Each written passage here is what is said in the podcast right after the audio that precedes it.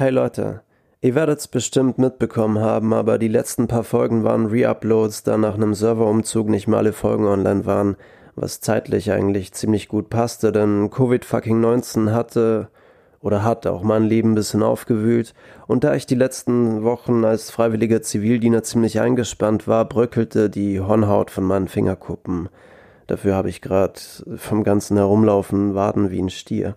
Auf jeden Fall bin ich jetzt wieder auf dem Weg nach Berlin, habe einige neue Ideen fürs nächste Buch, einige neue Stories und freue mich schon darauf, euch durch ein hoffentlich positives, angenehmes, entspanntes, restliches zwanzig zwanzig zu begleiten. Für einen guten Film braucht es als erstes ein gutes Drehbuch. Manche Filme leben von Worten, andere von Bildern, manche von beidem. Von all den Drehbüchern da draußen gibt es eines, das besonders heraussticht. Es unterscheidet sich von allen anderen. Eine Idee, ein Drehbuch, das kein wirkliches Ende besitzt, bei dem die Handlungen der Protagonisten willkürlich erscheinen. Zumindest macht es beim Lesen den Eindruck. Ob es so ist oder nicht, sei dahingestellt. Schicksal oder Zufall, nobody knows. Genau das macht es so spannend. Die Länge dieses Drehbuchs würden wir beim ersten Blick auf gut zweihundert Seiten schätzen. Genügend Platz für eine kurze, knackige Story.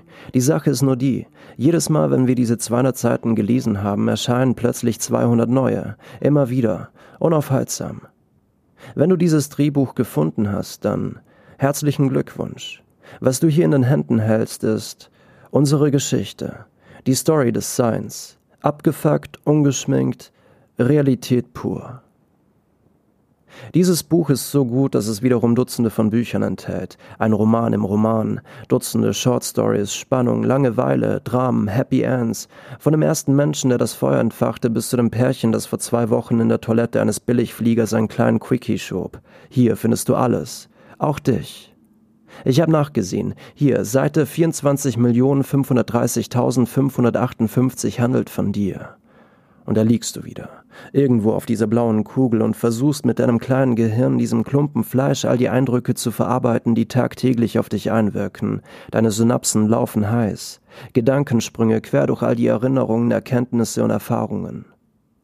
In dem einen Moment erinnerst du dich an eine Doku, welche dir das Thema Artensterben näher brachte, landest bei Quantenphysik, zermürbst dir dein Gehirn in der politischen Landschaft, spürst Wut, wischst durch irgendwelche Instagram-Stories, starrst an die Decke und verspürst im nächsten Moment plötzlich das Verlangen zu masturbieren.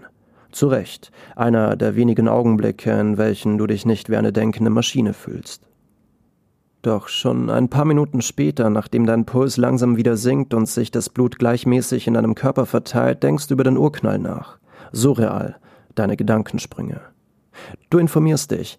Die erste Seite des Drehbuchs wurde anscheinend vor dreizehn Komma acht Milliarden Jahren geschrieben. Der Beginn des Universums können wir aufgrund der Hintergrundstrahlung ziemlich genau bestimmen.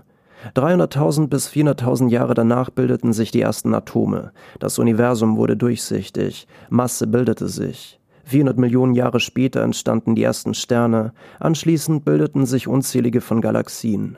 Eine davon war und ist unsere, die Milchstraße. Verrückt, denkst du dir, und greifst währenddessen schon nach dem nächsten Gedanken. Unsere Galaxie, die Milchstraße, besteht aus etwa dreihundert Milliarden Sternen, dreihundert fucking Milliarden Sonnen mit wiederum Millionen von Planeten.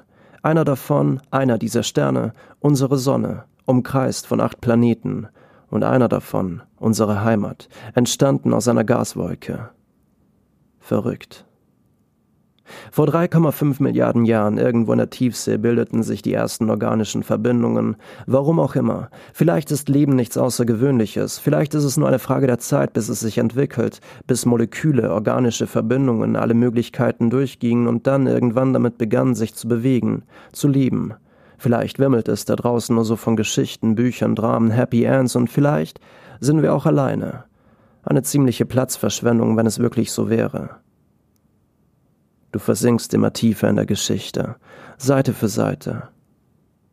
Und hier liegst du also, auf dieser blauen Kugel unter einer dünnen Schicht Atmosphäre. In acht Kilometer Höhe würdest du elendig ersticken und doch fühlst du bei dem Gedanken daran eine, eine Weite in dir aufsteigen.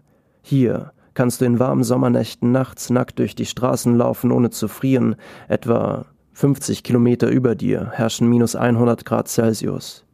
Was für ein Life, was für ein Zufall, was für ein Privileg. Du erkennst also, dass wir Menschen in der Erdgeschichte nur eine kleine Nebenrolle spielen, und doch scheint sie von Bedeutung zu sein. So wie alles. Dir wird bewusst, dass auch wir nichts anderes als Tiere sind.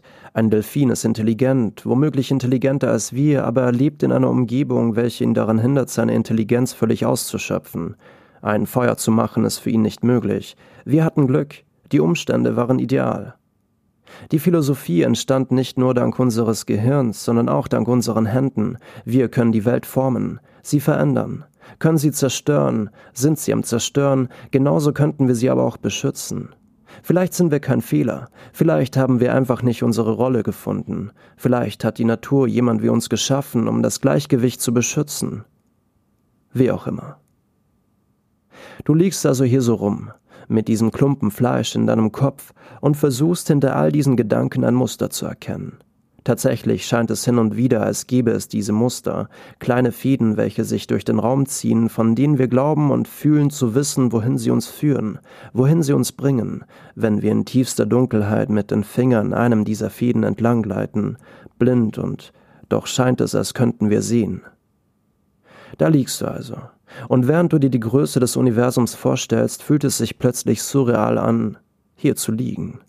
Auf dieser blauen Kugel, unter dieser dünnen Schicht aus Atmosphäre, unter welcher wir in warmen Sommernächten nackt auf den Wiesen liegen können, ohne zu frieren, über uns luftleerer Raum, brennende Sterne, schwarze Löcher und womöglich unzählige Lebewesen, die sich genauso wie wir all diese Fragen stellen. Während du so daliegst, spürst du plötzlich eine Ruhe in dir aufkommen, Gelassenheit, Zuversicht, fast schon Geborgenheit, trotz all dieser verwirrenden Gedanken. Vielleicht ist es gar nicht so kompliziert. Nein, du fühlst es. Du fühlst, dass es eigentlich ganz simpel ist. Dass ein Satz ausreichen würde, um alles zu erklären. Ein paar Worte, fünf bis acht. Auf sie folgt ein Punkt. Ein Punkt, der den Kreis schließt, der die Worte miteinander verbindet.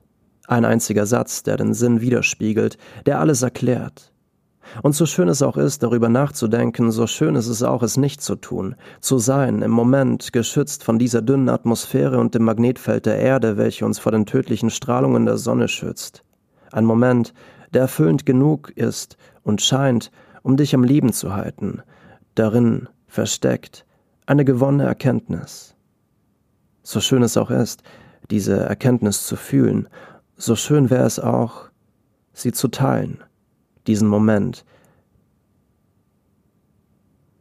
dieses dem Drehbuch ausgeliefert sein, in einer lauwarmen Sommernacht, unter dieser zarten Atmosphäre, die sich über unseren Globus zieht und uns genügend Raum für all diese Geschichten lässt.